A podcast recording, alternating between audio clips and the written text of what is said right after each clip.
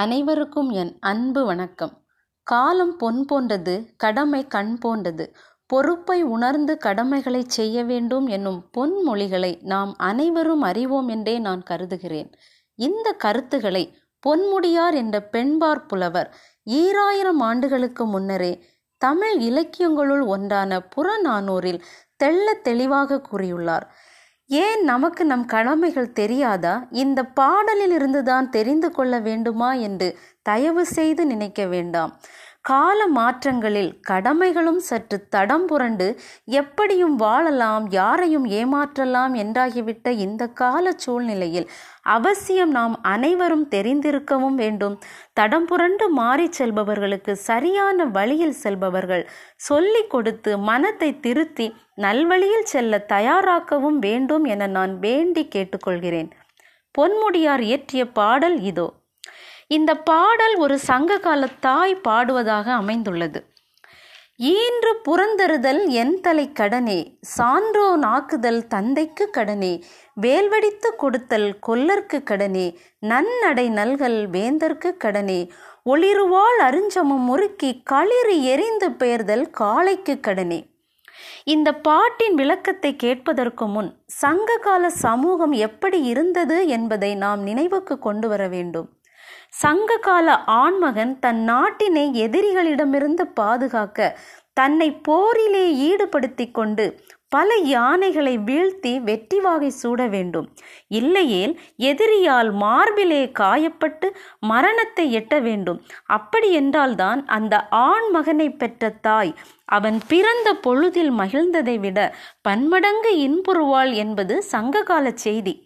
இந்த செய்தியை விளக்கும் விதமாகத்தான் இந்த பாடலும் உள்ளது.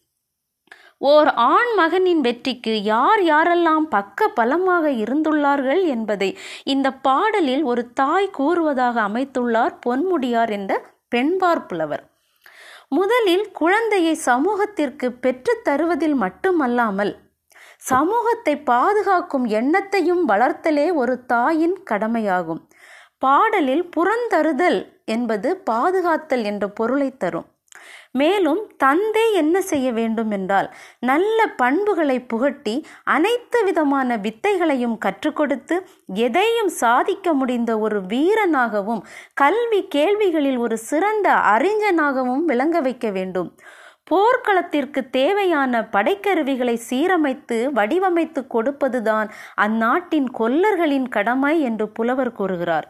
அதன்பின் நாட்டின் தலைமை பொறுப்பில் உள்ளவர்கள் தங்களுடைய நல்ல செய்கைகளினால் மற்றவர்களுக்கு வழிகாட்டிகளாக திகழ வேண்டும் எனவும் இதையெல்லாம் பெற்று வளரும் அந்த நாட்டு இளைஞன் போர்க்களத்திலே பல யானைகளை வீழ்த்தி எதிரிகளை வென்று வெற்றி பெற வேண்டும் என்று புலவர் பாடலில் மிக அருமையாக கூறியிருக்கிறார். எந்த காலத்திற்கும் ஏற்றவாறுதான் நம் சங்ககால பாடல்கள் இயற்றப்பட்டுள்ளன என்பதை நாம் அறிவோம் அல்லவா? வாழ்க்கை எனும் போர்க்களத்தினை நாம் எவ்வாறு கையாள வேண்டும் என்றால் ஆணோ பெண்ணோ உலகத்தில் பிறந்தாகிவிட்டது. கையில் கைபேசி நாள் முழுவதும் என்று மாறிவிட்ட இந்த சூழலில் நாம் செய்கின்ற ஒரு சில செய்கைகளினால் பிறருடைய வாழ்வு பாதிக்கப்படும் என்று தெரிந்தால் அதை தயவு செய்து நிறுத்திவிடுங்கள். உங்களுடைய ஒவ்வொரு செய்கைகளிலும் உங்களுடைய கல்வி அறிவு வெளிப்படுகின்றது. அது உங்கள் பெற்றோரையும் உங்கள் ஆசிரியர்களையும் வெளிக்கொணர்கின்றது.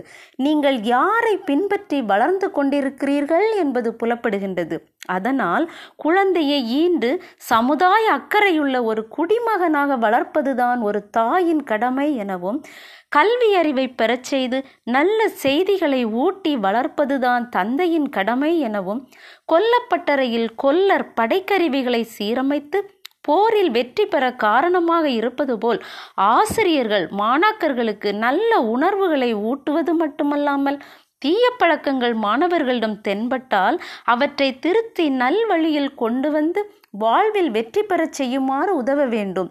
மேலும் அலுவலகங்களிலோ அரசு பதவிகளிலோ நிர்வாகம் செய்யும் அலுவலர்கள் தங்கள் பொறுப்புகளை நன்கு உணர்ந்து செயல்பட்டு தங்களுடைய நன்னடத்தைகளினால் மற்றவர்களுக்கு வழிகாட்டிகளாக திகழ வேண்டும். இறுதியாக இவற்றையெல்லாம் பார்த்தும் படித்தும் வளரும் குழந்தைகள் தன்னம்பிக்கை என்னும் ஆயுதத்தை ஏந்தி வாழ்க்கை என்ற போர்க்களத்தில் இறங்கி எந்தவித சமுதாய எதிர்ப்புகளையும் கல்வி அறிவு என்னும் வேலால் தாங்கி வெற்றி என்னும் குறிக்கோளினை எட்ட வேண்டும் என்று ஈராயிரம் ஆண்டுகளுக்கு முன்னரே நம் சங்ககால புலவர் பொன்முடியார் கூறிய பொறுப்பான கடமைகளை நினைவுபடுத்தி விடைபெறுகிறேன். நன்றி வணக்கம்.